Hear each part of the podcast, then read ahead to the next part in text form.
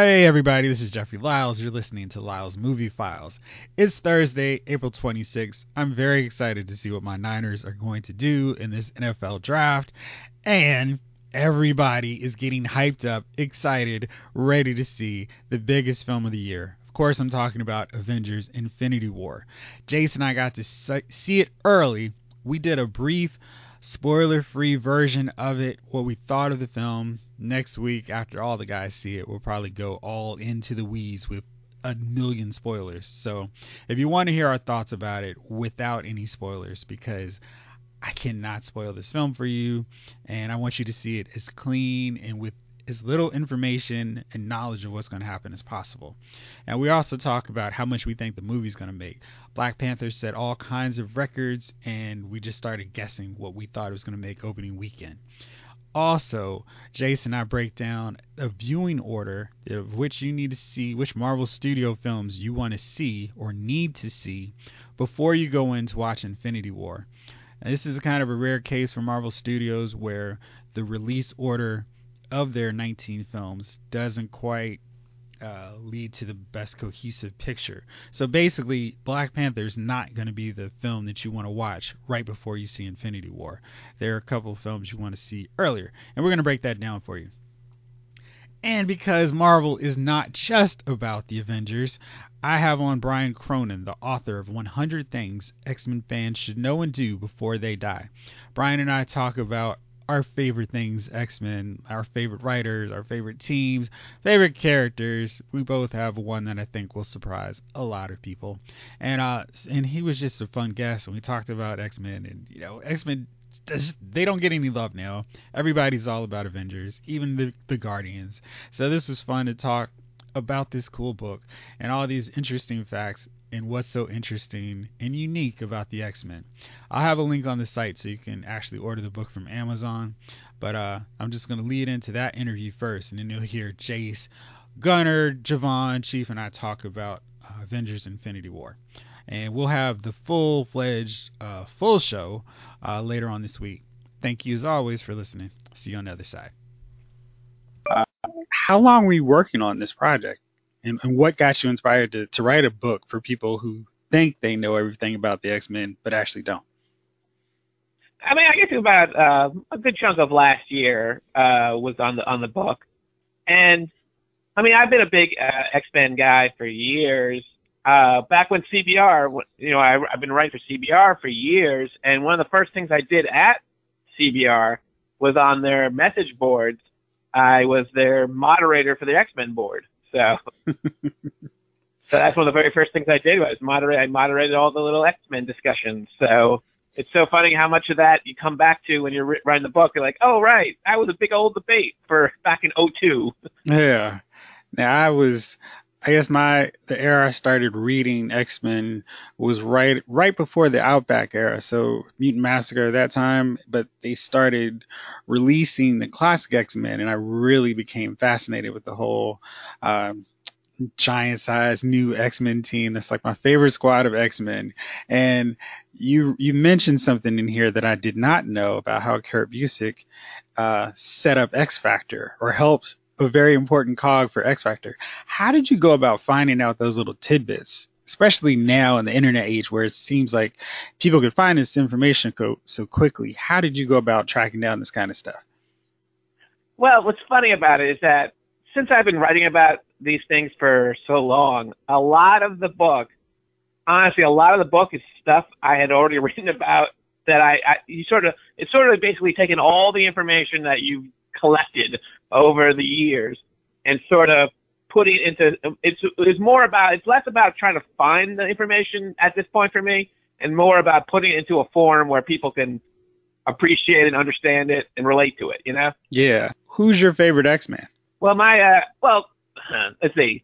I guess fa- it's hard to beat when you go to the classics. It's really hard to beat guys like wolverine when the guy just became such an awesome character over the years Mm-hmm. My personal, I guess, what I put it more as less as my quote unquote favorite X Men, and more as the guy that I like that no one else likes, has always been Banshee. no, you, Banshee. You, you are Banshee never gets Banshee never gets. You know that guy just is you know, he just loses his powers. They get they put together two teams of X Men, and somehow he, it, it, there's like every team has like seven guys on him. Somehow he's the only one that doesn't get it on the team. Yeah, you're oh, yeah. you're screaming my language because I have long since championed that Banshee is one of the cooler X Men characters. I just like the whole deal with him having Cassidy Keep and having his rivalry Yes. with Black Tom and and how he's the one X Men that gets shafted right before the greatest X Men story of all time. It's like, oh jeez, you have to leave leave the team right right before Dark Phoenix starts. But yeah, I, I'm and I like the whole costume with the wings, so I'm right there with you. So that's cool to hear. But a- as a Banshee fan, though, and this is always something I, I, I, think I I might have mentioned the book. I, I, I know I bring up a lot is the idea that if you are a Banshee fan, it gets to the point where you almost don't want him showing up at stories Right. because if you're a fan of a lesser X Men character, you know anytime they show up, that it's probably going to be to be killed off. Exactly, especially Banshee, and yeah, And it's Banshee- funny.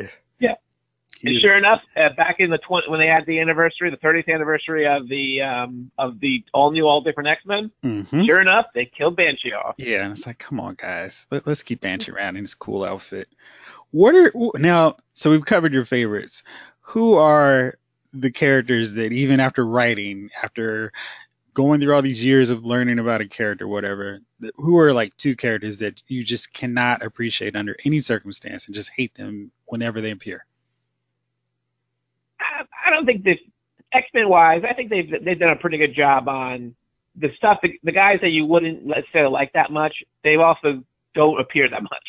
So in general, like for instance, let's say you didn't like Maggott, the short-lived team Mhm. member, where from the late '90s, where his whole thing was he had two leeches that would come out and absorb energy, Mhm. and then he would suck them back into his stomach, and they would give him powers. That's not the greatest uh, uh, X Men out there. But he only appeared in like three issues, so it's hard to really get too mad at him. So of the guys who've been around for a while, one of the mm-hmm. guys that sort of gets me is I don't not that I dislike him, but Angel totally messes up the all new, all different team in Dark Phoenix Saga. When you look at that setup, you're like, yeah, this is the classic X Men. You got your Wolverine, your Cyclops, your Storm, your Nightcrawler, your Colossus, your Kitty Pryde. Oh, and Angel's there too. so that so that so that always got that always gets me. And, and sure enough, you can tell that they were thinking the same thing because after just like five or six issues, he's like, "Yeah, I'm out of here. this you suck. Wolverine. I'm out of here. You- You're the worst, Wolverine. I'm out of here." What was the the one thing that you what what's a maybe not the first thing, but what are some things that as people read the book, you hope that they get out of this and and take away as reading and as X Men fans? Well, I, I like to think uh, one thing, especially the way it's set up, where the quote unquote most, the most important, usually in theory, it's the most important to the least important of Mhm. and topic wise. After that's really that's really more strict for the first, like say, thirty. Mhm. After that, is it more of a general thing. So it doesn't mean like if some guy's at fifty, it doesn't really mean that he's necessarily more important than a dude at sixty. Mhm. But for the first 30 or so, I try to get pretty tight. And uh, what I like about that is I think it gets to guys like Roy Thomas, Cockrum, those guys who really had a huge impact on X-Men, and they don't get talked about as much as X-Men history. Like Mhm. Roy Thomas. Roy Thomas used A had one of the most important X-Men runs of the 60s. Then he's the dude who actually said, "Hey, let's bring the X-Men back." He's also the guy that said, "Hey, let's make Wolverine," and yet he doesn't really get talked about as much in the histories of the books. Yeah, I think that some of that is because you had that that one creative voice for so long, Chris Claremont, who kind of set up so many definitive elements of the X Men that some of these other guys, these lesser known creators, don't get their due. What did you think about? Oh, the- totally, totally, yeah. Yeah. What do you think about the Joe Kelly, Steven Seagle run? I always thought that was kind of an under underappreciated time frame for the X Men, where if you read it, there were some of those classic characters, but then they also worked in those newer characters like Reyes, like Maggott. uh. I I liked I definitely liked it when it happened. They I think they were really that's the point when stuff really got editorially controlled. up until that point, it seemed like because Lobdell had been there for like five years at that Mhm. point, and so he had a, a decent amount of freedom. It seemed, Mm-hmm. but towards the end of his run, and then towards all through Kelly and Seagle's run, it was more and more of editorial saying, "Yeah, we want you to do this story, not that Mhm. story." Yeah, because I know they And- didn't last long. and so that's a while. It's like and Seagle, like, well, forget this. You know, if you're telling us you're you're you're dropping our stories every other issue, you're telling us we have to do something different. Then what's the point? Mm-hmm. So that was really the start, I think, of where editorial was really the driving force of the book. And I think you see that a lot, even even um, up until now, where a lot of these decisions seem to be editorial driven and less what the guys who are doing the book come up with. Grant Morrison might have been one of the last guys where it's like, okay, Grant Morrison, what do you want to do? I, I love Morrison's run, and it seems like they took Clorox, bleach, and everything else, Dow, whatever, to erase all traces of that, you know, status quo changing run that he did. And I thought his was the one where it just totally shook up all the expectations of what an X-Men book should be about. He made mutants that weren't pretty and disgusting. Is you know, it's, they always make this big deal about complaining, oh, it's so rough being a mutant, but they all look like supermodels. He took made them look like, oh gosh, you guys are hideous. You should stay hidden in all this. What do you think? What what do you think about that Morrison run and, and what that meant short term, long term for the X Men? Because you see some of those elements, I guess, kind of carried over to the movies. But what do you think about the Morrison run? I mean, I think the Morrison, I think the Morrison run's amazing. One, one sort of interesting thing about the Morrison run that when I, I, oh, you always come back to how important the Byrne Claremont uh, Terry Austin run is. Right. And what's funny is that even as great and as innovative and as different as we said about Morrison, how much he changed the book. When you look back at it, he was basically doing an homage to the Byrne Claremont stuff he Mhm. went through bit he he went through pretty much all the the beats they did. He Mhm. they did a Shi'ar story, he did a Shi'ar story. They did a Sentinels thing, he he did a Sentinel thing. They did time travel, he did a time travel, Mhm. and so on. They did the, they did the Phoenix thing, he did a Phoenix thing. So it's so funny that even in the middle of his thing, which was definitely changing things dramatically, it still looked back and appreciated that Byrne Claremont because you can't beat that Bur- Byrne mm-hmm. Claremont for just awesome X Men. Right. And I think as a longtime X Men fan, I'm watching what Marvel Studios has done with their Avengers universe and see how they took characters like Iron Man and Thor and Captain America and didn't do these wholesale changes to their origins, just modernize them for a mo- modern audience. And I'm always thinking, geez, if they had just taken the Byrne, Claremont, Austin stuff, how great would the X Men movies be, continue to be, and would people be excited for Marvel Studios to get the X Men back in the fold if that were the case? What do you think on that? I think it's I think it's totally true. It's it's a matter of I mean, listen, is there something to be said for you can't have Wolverine in a, in a yellow spandex costume? Probably. But beyond that, that whole idea where you yes, the Marvel Studios seem to sort of look at their properties and how can we adapt this comic book? Well, every almost everyone else looks at it as what can we change about this? What what are all the elements that people love about this, and how many of them can we take away before people get mad? Right. How much? How much? How much can we put our own stamp? on? You know, Fantastic Four is good and all, but it's not really look like our thing. Let's make it look like what we want. Right. exactly. So, and you have a little bit of everything. It's not just uh, comic books. It's not just TV, but you also break down action figures and movies. Of those movies, which one do you think best sums up or captures the feel of a classic X Men comic? I guess the close. I guess the prequels probably get closer because the prequels. It, it seems that they slightly are starting to more appreciate the actual material. hmm So, like, I guess I would say Days of Future Past. That is probably the closest we come in an X Men movie to really capturing the feel of an X Men storyline. Yeah. I mean, plus Deadpool. Obviously, Deadpool Right. definitely does Deadpool. Yeah. I always I always think like Deadpool is just a separate little movie universe that they haven't managed to ruin yet. So I'm just not going to mention Deadpool with them. But yeah, I'm really looking forward to Deadpool 2. And you have a shout out and a story about Deadpool and his origins. Do you want to go into that? Oh, sure. What about uh, Evil Spider-Man? Evil Spider-Man. And I always thought that when I was when I first started reading him, I guess back in New Mutants, and like, man, he's really like a bad guy version of Spider-Man. So talk a little bit bit about that. Sure. Liefeld talked about what, what a funny thing about is that Liefeld when he broke in, he was so young compared to some of these other guys. Where so he and Tom McFarlane, who also was a young guy as well, but he was still probably about six years older than Liefeld. So they really fell into sort of like a big brother, little brother role where they would just bust on each other all the time. And so one thing that McFarlane kept on telling him is, oh, you know, Rob, you got to draw, look at all those characters in New Mutants. You're drawing like 12 characters an issue, all those faces. Look at me. I just I have to draw Spider-Man. No face, just a mask. so much easier. So Liefeld's like, okay, guess what? I'm going to come out with my own version of Spider-Man, only an evil Spider-Man, and I won't have to do the mask either. And so, voila, Deadpool. And of course, obviously, the character became so big right away, right away, that um, the editors of the book are saying, wow, this guy is great.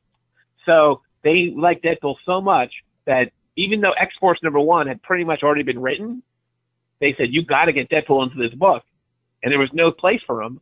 So instead, they just threw on one of those cable files at the end of the book where it's just like a da- you know a, a database about Deadpool, and then Deadpool was boom right on the cover of number two. Yep. the the merc with the mouth. The merc with the mouth. Yeah, so that's pretty cool. Now, what what are some of those X Men spin-off books that you feel haven't gotten enough due, or you wish more people appreciated? You know, we've always got the main X Men book, but what are some of those spin-off titles that really clicked for you that didn't necessarily become big hits? Well, it's hard to say. Uh, it's hard to give some of these guys uh, not too much when they've. I mean, even even let's say like Peter David's X Factor m- might not be as famous. It still lasted. His second revival lasted like ten years practically. so it was just sort of chugging along in the background when uh, yeah, his last it lasted almost like six years. His his second revival, mm-hmm. but the first revival, that one really, that talk about talk about wasting potential. When that launched, he basically got all the characters that no that they didn't want for the X Men book, mm-hmm. all the leftovers, and he turned them into this actually cool, funny, relatable team. But the problem with the X Men back then was that crossovers were the king. They were selling so many copies during these crossovers that it's like, sorry, Peter David, you can't do your relatable, down to earth story. We need you to tie in with the big crossovers. So every issue is like, oh, hey, uh, I, I know you wanted to tell that one really like personal story. Next issue, this issue is a crossover. and then later, okay, sorry, sorry, sorry, but we'll give you, how about we'll give you a double issue to do your story, okay? Because we need this issue for a crossover too. And finally, it was like, oh, by the way, remember that double issue we promised you? That's going to be a crossover too. Sorry. and so he's like, forget it. I'm out of here. Yeah. I'm out of here. And so that we, I think we really missed out on that. That would have been a cool. Not, I mean, Jan DeMatteis, he came in. And he actually did a he did a decent run, but mm-hmm. once Peter David left, that book really didn't have a direction. Yeah, and uh, what was that X Factor seventy seven, the one where they're sitting down with Doc Samson? Is that the issue? I think, I think eighty seven. Yeah, 87. 87. That is one of my favorite comics ever just because it it made sense of so many of the characters and broke them down in a way that I don't think anyone had bothered to explore and I just thought it was such a cool read and there was no action but it was like wow what a cool way to look at these different characters what that Quicksilver that Quicksilver bit yes. is like the same that is like the bit for Quicksilver. Yeah and it everyone just, 20 years later everyone that's the bit. If you want to describe what Quicksilver's mm-hmm. deal is just tell them read that one issue and you'll Yeah. know what Quicksilver's deal is. and it makes so much sense. It's like yeah I could understand being more like him than Barry Allen because gosh everything moves so slow. So yeah definitely. Now I know most people aren't going to go Magneto's the best X-Men villain. Who do you think is number two or number three on the X-Men villain list Man, it's weird. Magneto so Magneto takes up so much of like space Yeah. in the X Men universe Mhm. where it's so hard to it's so hard. It's like the the drop off from him to everyone else is so significant. because you look at Apocalypse, right? Apocalypse is great villain and all, but his X Men stories are surprisingly minimal. Mhm. Like times when the X Men have actually fought Apocalypse, and uh, outside of say Age of Apocalypse, Yep. it's really it's really not that significant. Mhm. So then you guys you start looking at guys like what Mister Sinister. I mean, it it it's kind of bare bones. Oddly enough, for such a famous for such a popular book, their villains they got cool villains, Right. but the ones that don't rise to the level of like top five villains. I mean, I guess you got to go Mister Sinister and the Marauders. Those guys are pretty cool. Yeah, yeah. I, I would think they just by virtue of actually being villains that managed to accomplish something. But yeah, I think Juggernaut's pretty good just because he is what he is, just a brute who fights him, and that's like the dynamic with him and Black Tom. But yeah, their their villains have really been underwhelming. It is funny when you when you think back, like man, what was that classic story with the good bad guy, and it's kind of drawing a blank on it. On the uh, also, whenever they have cool, when they have cool older villains, also they're like, yeah, this guy's so cool. He's gonna be a hero now. Okay. Right. Yeah, like Sabretooth. It's like I still can't get over the sight of seeing Sabretooth hanging with the X Men. It's like this is wrong. Mystique, you know, Yeah. Even Juggernaut. Yeah, how many times has Yeah. Juggernaut joined the X Men teams over the years? Where Yeah, what are you guys doing? Now, as an X Men fan, what do you think has been the point where they've kind of gone too far past the point of I mean because you know right now everything is focused on the movies. And on the comic book front you definitely see that influence and Marvel is pushing 120% on the Avengers the movie universe. Now Black Panther's got the spotlight. It's going to shift over to to Avengers with Infinity War but the X Men, I feel like they haven't quite managed to maintain that same level of consistency, even though they fought the Avengers and A versus X. What's been that cliff that the X Men haven't weren't quite able to get past and are stumbling to try to get out of now? Well, the, big thing that really I think hit them at, at the time, I don't think they thought that this was going to be that big of a deal. I mean, I, I, you knew that they thought it was going to be a big deal, but they thought it wasn't going to do what it happened to it, which was when they had the decimation back around oh what uh, House of M, which was oh six, let's say, Mm-hmm. when they cut the mutant population from like two million down to a thousand or so. Right. Um, then that they obviously the idea was they thought this would get mutants back to being you know hunted and feared. There's not as many of them out there. It'll get us back to the the, the basics of when the X Men seemed like they had a hide and stuff like that. However, instead, what it did was it got them just nichier and nichier as every other writer took over the book, and all of them, none of them, what they did, it all made sense when, at a time, but each guy just took over the book and made it even slightly nichier. One guy goes from they're in the mansion and we're being guarded by sentinels all the time. Then they move to San Francisco. Then they moved onto an island off the coast of San Francisco. In the in the context of the stories at the time, it all made sense. But looking back at it, if you're trying to give the, a quick talk, talk on the X Men and go, "Oh yeah, the X Men, they all live together on a mutant utopia," that's not relatable. right. And heck, they were going to go even further after Human versus X Men, where for a while there, the, the mutants were going to leave Earth. I mean, how in the world is that? It's not good. so And then you're right. They did keep splintering things down, and then that Utopia group faced with Schism, and then Wolverine and Cyclops are fighting each other for the 80th time, and which I just hated. What, what, I mean, at least the Wolverine versus X Men, at least they got him back to the school. That book was fun. Jason Aaron does a great job with pretty much everything he does. So Yeah. that that worked. right. but it was still getting kind of splintered down there. But um, I think recently the the X Men Blue, X Men Gold, they're trying X Men Gold especially is trying to sort of evoke that old school X Men feel. And I think whatever happens to the next, they haven't made the announcements yet on what the next level of X Men is going to be.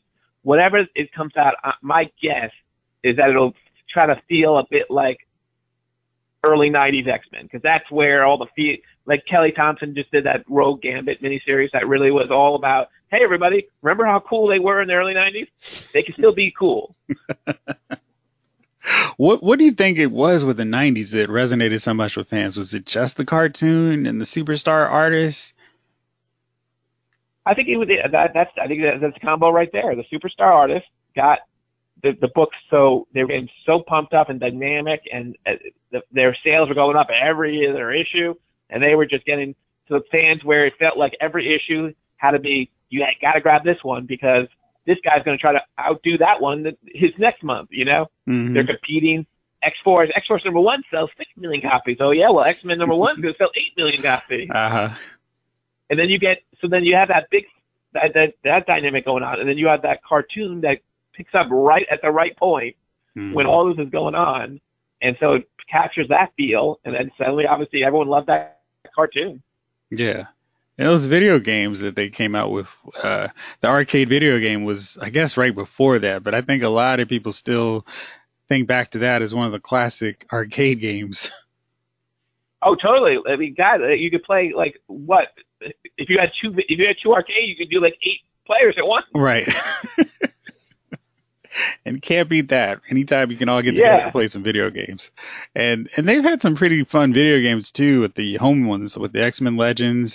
I always thought those were fun to play through, and even just they did. They, they, yeah, they did. Remember, think about it. If you just want to, if you want to capture, I, I, that's right. I think I, I, I don't know if I wrote this in the book or if I wrote it somewhere. the idea is the perfect way to capture how things are in the like zeitgeist is mm-hmm. see what video games they get. Yeah. If they're not getting any video games, that's not a good sign. and the X Men video game wise has been, ugh, you know. Yeah, they they've struggled on that end as of late, but I feel like so much of the X Men have kind of been like the the redheaded stepchild since the Avengers became popular. Wow, totally, totally, totally.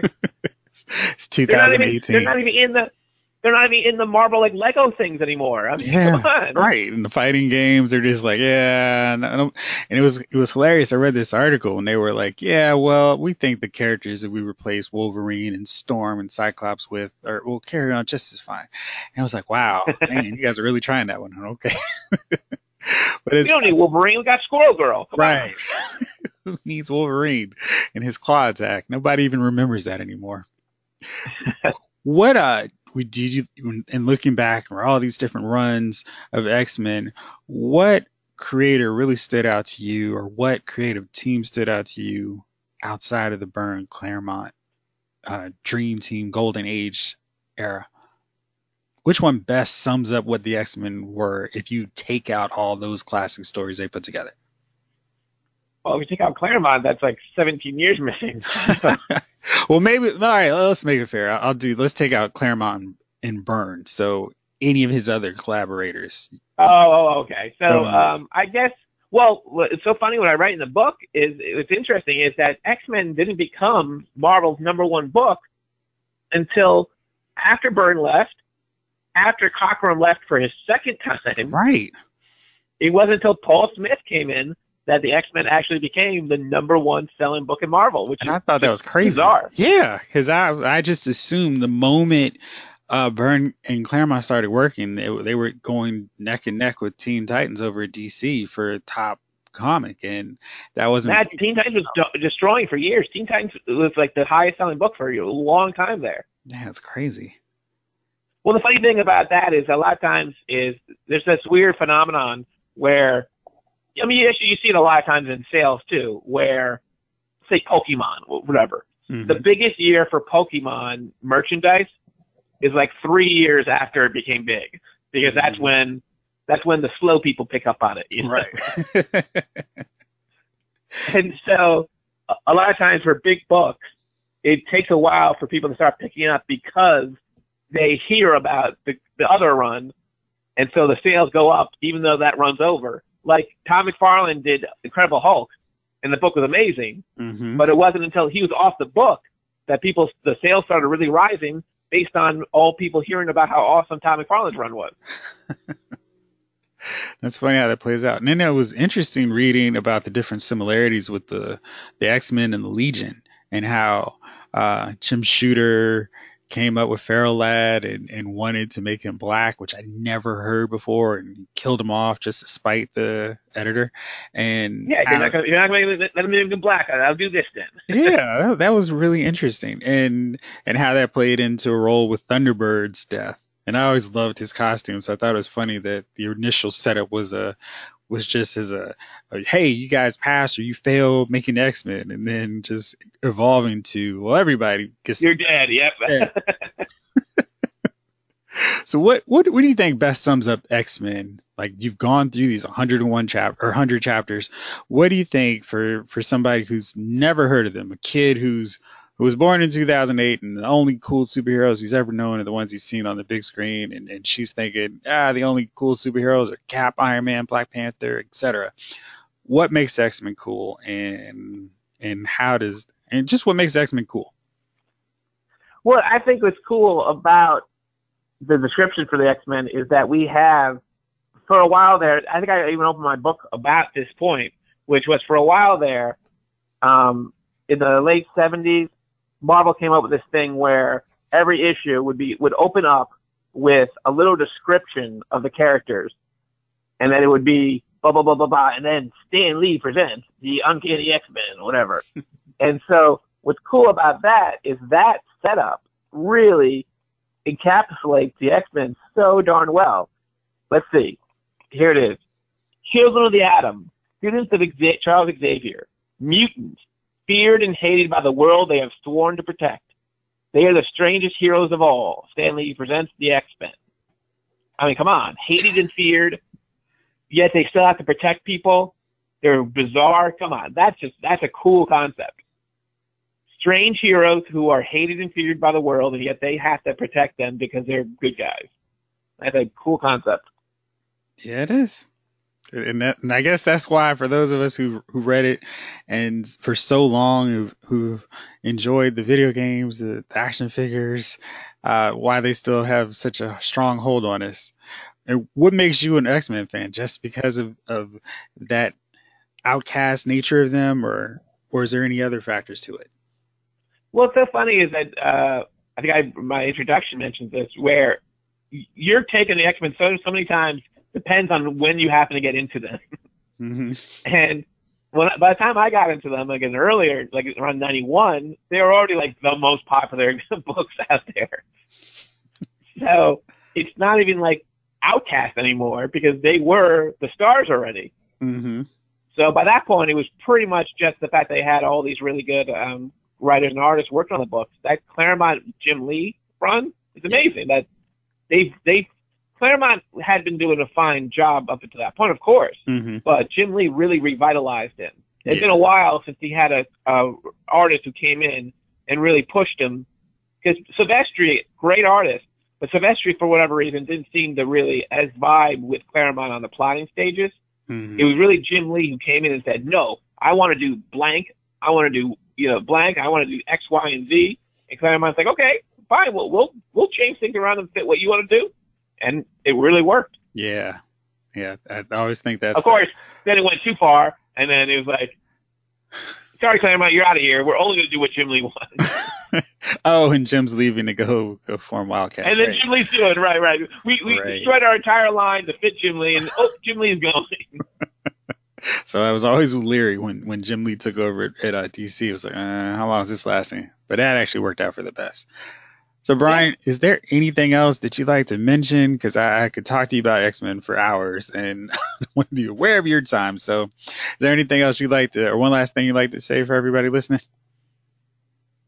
Um, I guess Gerald, you should buy the book. It's a real, it's a real fun read. yes, it's great. And not only that, but uh, Kate uh, Kate Willard, she said this uh, on Twitter. I, I like, which is, if you read this book and you just don't read the last chapter, you can never die. Hard to knock that, right? Brian, thank you so much for your time. What's your next book that you're working on? Uh, who knows? Uh, pretty much, I'm on CBR every day, so people want to check out my writing. I'm I'm there on CBR every darn day. So there's something cool about comics. You're today right. was uh, today was about Action Comics number one, and uh, robot uh, Wonder Woman's many robot doubles. So always something interesting. Very good, Brian. Thank you so much for your time. I really appreciate it. Thank you. All right, you have a good one. Okay, man. Thanks. Bye. Once again, thanks a lot, Brian Cronin. 100 Things X Men fans should know and do before they die. Have a link on the site so you can check it out. It's a fun read and well worth it if you think you know everything about the X Men, but it turns out you really do not. Now we're going to move on to our Avengers Infinity War discussion and we break down the proper viewing order, how much we think the movie's going to make, and our spoiler free review. Avengers comes out Thursday night for people who got those uh, seven o'clock midnight tickets. It is poised to be a major, tremendous blockbuster assault on the record books. It's already being predicted to rake in somewhere between 225 million, 240 million for its opening domestic weekend. Because we had so much fun last time, I decided why not let's let's play box office prognosticators again. And I'm going to save the winner last time for last. So, Gunner, what do you think Infinity War is going to bring in at the box office this weekend? Just on the domestic hey, for the record, I was for the record, I was second to last. All right. Almost got it. But that's fine. Uh 260 to 3. Okay. I ain't playing around. It's not going to play around. I mean, that's that, that's a that's a huge range, man. Let's try to narrow it down a little bit. Okay, two eighty to three. Is that better? All right, that's better. Jace, what you got? Yeah. Oh, okay. It's. I think because this will probably have a quote unquote larger audience. I'd say 250 and I think that's kind of ridiculous for a movie, but I think it could do it. All right, uh, Chief, how about you? What did what did uh, Black Panther bring in this first week? Well, I'm glad you asked. Black Panther on its opening weekend, if I'm pulling this up fast enough, so I can tell you. Uh, uh, hmm. Yeah, of course. It's gonna take longer than I wanted. Hold on. Uh, Black Panther brought in a lot of money. Let's see here. As I'm stalling, trying to pull it up. You know, the yeah, phones okay, are good so. on one end, and then you go, it's like, ah, come on. All right, so Black Panther on its opening weekend brought in 202 million, and that was in 4,020 theaters. So 202 million Black Panther brought in. I will say this brings in 193 million. Interesting. All right. So you're saying it's going to fall short of Age of Ultron's opening. Okay. Uh, let's see. I'm going to go with 227 million because it's been selling better than Black Panther with through Fandango at a faster and higher rate. And yeah, I just think it's going to make a little bit more. I'm not necessarily banking on it making more in the long run as Black Panther, but I think this opening weekend, I think it's going to beat that out. Javon, what you got, man? I'm going to go with half a billy. Close to half a billy. If not at 500, I'm going to say between 450 and 5. And I'm going to tell you why. Because isn't this a global opening? It's not just okay at premieres nah, nah, here in just, the just domestic, just domestic. Just domestic numbers. Yeah, okay, just yeah. domestic numbers. Then I'm gonna go uh 300. 300 is reasonable because they, you know what they've been doing. If you watched any of the promos that have been coming on television, guess who's been featured a ton in these promos? Black Panther. Yeah, yeah, yeah. So right in the heels of every promo. So riding the heels of that, hey, I've seen promos where only Chadwick Boseman was doing the narration, right? They only mm-hmm. started with his speech. So with that said, they're gonna ride the heels of the popularity of Black Panther And that's not just going to appeal to black audiences. That's going to appeal to anybody who was interested, saw Black Panther, is still seeing or going to see Black Panther, and it's feel like I gotta I gotta go see both of these movies because for what it's worth, both of them uh, Black Panther's still playing in some theaters. Right. No, it's still Right. playing. Yeah, yeah, yeah. It's it's playing at a bunch playing. actually. I think a Marvel did that on right. purpose so they could have, you know, hey, I'm gonna go see Black Panther and then I'm gonna go walk into this next screen and then see Avengers. Exactly. So it's it's going to be a money making weekend for Disney and the Marvel franchise. They they're going to kill it. So with that said, more power. But I'm I'm definitely seeing between domestic opening. I'm seeing about 300. I'm gonna forget 250. 300. That's the number. All right. I'm sticking to it. Jason and I saw it on Tuesday. Not going to spoil anything. I highly advise you guys to avoid anyone when they start talking about the movie. So, I mean, like when they, if they're to start talking about, oh, did you believe? I can't believe this happened. Just, just walk away. Turn off their Facebook feed. Stay off Twitter because they have a lot of stuff that's worth seeing. But we we broke down our favorite Marvel films last week, and if I had waited a week, this would have been on my list. I have updated my Wow. Top 19 or top 19, the 19 Marvel Studio films, and I made some major adjustments, like I said after our show last week. But this one, um, you know, going growing up, I would read a lot of these Marvel movie or Marvel comics. And it was a big deal when all the heroes got together and they had the crossovers. I got to see Mr. Fantastic hanging with Captain America, Spider Man and Thing, talking to Wolverine. I mean, it was cool watching that and them going after and fighting a bunch of bad guys, or in the case of Infinity Gauntlet, Thanos. This movie is it blows everything else away in terms of comic book action and what's possible with this genre on the big screen. And I was just blown away. I kept nudging Jace like, I can't believe they did that. Look at that. That's so cool. I mean, the special effects are great, but the character development is really surprising. It's it's kind of like they took the Russo brothers, the guys who directed Civil War and uh, Winter Soldier.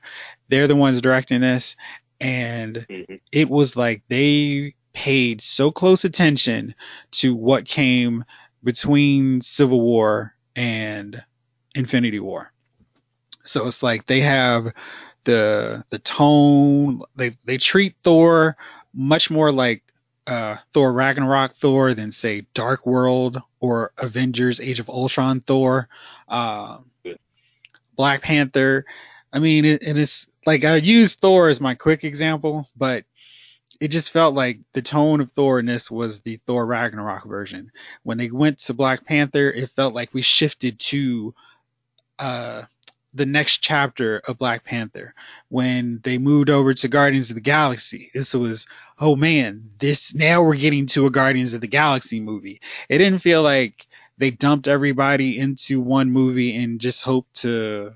It, it, it felt like they had a real thoughtful approach to it. So everything made sense and it was like yeah this is exactly how the guardians would fit into this and this is how doctor strange would interact with these guys it felt like oh wow you guys really respected everything that came before you and incorporated it into your movie That's really cool to me because that's what I was worried about. Because for what it's worth, you got a lot of heroes vying for screen time with this movie, right? Mm-hmm. to hear you say that, that's what you want out of out of any movie like this, uh, this kind of grand scale, or any movie where you're cross genre, you're doing something like this. You want them to pay special credence to the fact that each of these people have their own stories to tell, yeah and you're not just throwing them in a movie just for the sake of throwing them into the movies, right To, to, to sell tickets. And I'm glad to hear you say that. So that incentivizes me even more to go see it. Yeah, and the, the surprising thing to me, I'll get you in a sec, Jace. The surprising thing was they did crazy character development. The movie's uh, two, just like a little over two and a half hours, but it never feels long, and it feels like, wow, you're spending so much time on this character. I feel like I know so much more of them from Infinity War than I have from three other movies they've been in. Uh, Vision and Scarlet Witch in particular, I was like, wow, okay, this. Not that they were bad in the other films, but I just felt like, hey, this is Vision and Scarlet Witch from the comic books, from the Avengers, and Okay. yeah, like Doctor Strange is like, man, he is he is exactly how Doctor Strange would be interacting with all of these guys. And Spider-Man did not feel like the Spider-Man who kind of tagged along and was part of Team Iron Man in Civil War. It felt like the standalone hero who we saw in Spider-Man Homecoming, who just so happened to know Iron Man already, but was still his fully individual hero who wasn't like, "Hey Tony, I'm with you," right? It was just they were doing their own thing and and everybody got time. If you have a favorite character in the Marvel Studios universe, they got at least one moment and in most cases they got more than one. Jace, what do you think about it? Okay, I'm gonna go with the as, as we're gonna continue our spoilerless free discussion for probably about two weeks. No, they're all going to see it this If you week. saw, well, Yeah, no. we'll we'll, we'll try and I'm we'll, we'll let's this we'll try this. But if you saw and like anybody you liked in the Marvel Cinematic Universe, this movie continues their story. So it's not like because I, I know like as you said on uh, Justice League, the comic book on LylesMovieFile.com, the Justice League comics seem to forget where a character was in their own co- individual comic book.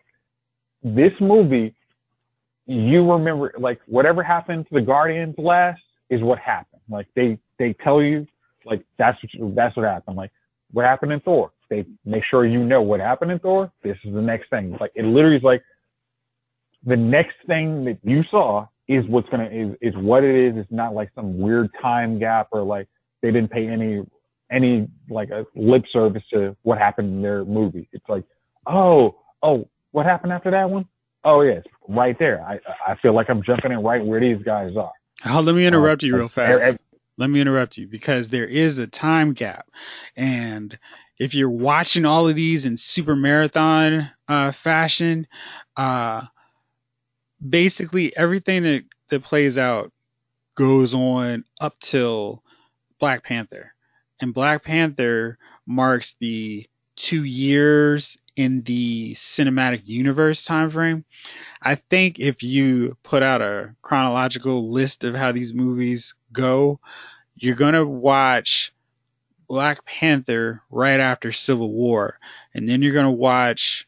You probably you probably Well- watch Black Panther, and then after Civil War, and then watch Homecoming, then watch Guardians, and then watch Thor Ragnarok, because Ragnarok is the Yeah. one that definitely it this that's the one film that leads directly into Infinity War, Mhm. and there's a two year gap where we don't know what's going on with these characters. And civil and black panther is kind of like right after what happens in civil war. So you need to watch that. Homecoming's right there in that area too so it's like a cutoff. And then guardians of the galaxy volume 2 and ragnarok. And then they feed you right into what's going on with infinity war Yeah, like Ragnarok is the direct, like the direct uh, prequel to this. But I, I think, like, I think Black Panther is probably not that long after. I mean, prior to this two movie. years it's supposed to be two years Okay. Wait, Well, wait, I mean, well, I, I don't I'm think confused. like I'm uh, confused. Homecoming I'm is totally confused. after. all right what's your question gunner So you're saying, wait, Guardians, and then there's a two-year gap, and then Civil War happened? Or No, you no, no, no. So, No. so you're watching them kind of exactly how they've been released up until Civil War. And with Civil War, if you're gonna watch them in in the way that the story unfolds, you're gonna watch Black Panther next, and then you can watch Homecoming, or you can watch Homecoming. Either way, with those two, because they're occurring at the same time. When T'Challa is dealing with Killmonger, Spider-Man is dealing with Vulture. So you can watch those in whatever order you want to, because they both directly Nice. After Civil War. So then you're going to watch Volume 2 of Guardians of the Galaxy because it's disconnected from everything else, but what goes on in Guardians Volume 2 feeds into Infinity War. And then there- during that time, so after Homecoming or Black Panther, whichever way you watch it, there is a two year span of time because the Guardians exist Ah. outside of them. Whenever that happens is whenever. So they could be one year that one year after Civil War, but Thor Ragnarok is at that one year, 12 month period. Because Thor is way away from everything that's going on with the Avengers. Hulk is way away from them too. And what happens at the end of Ragnarok directly leads to uh, what's his face? Into uh, Infinity. Infinity War.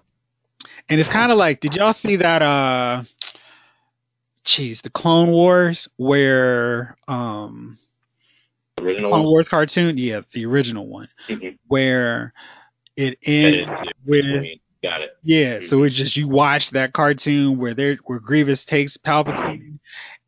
Right. Yeah, it's just like that. So that's how you'd watch Okay. it. Jace, you have anything else to add on it?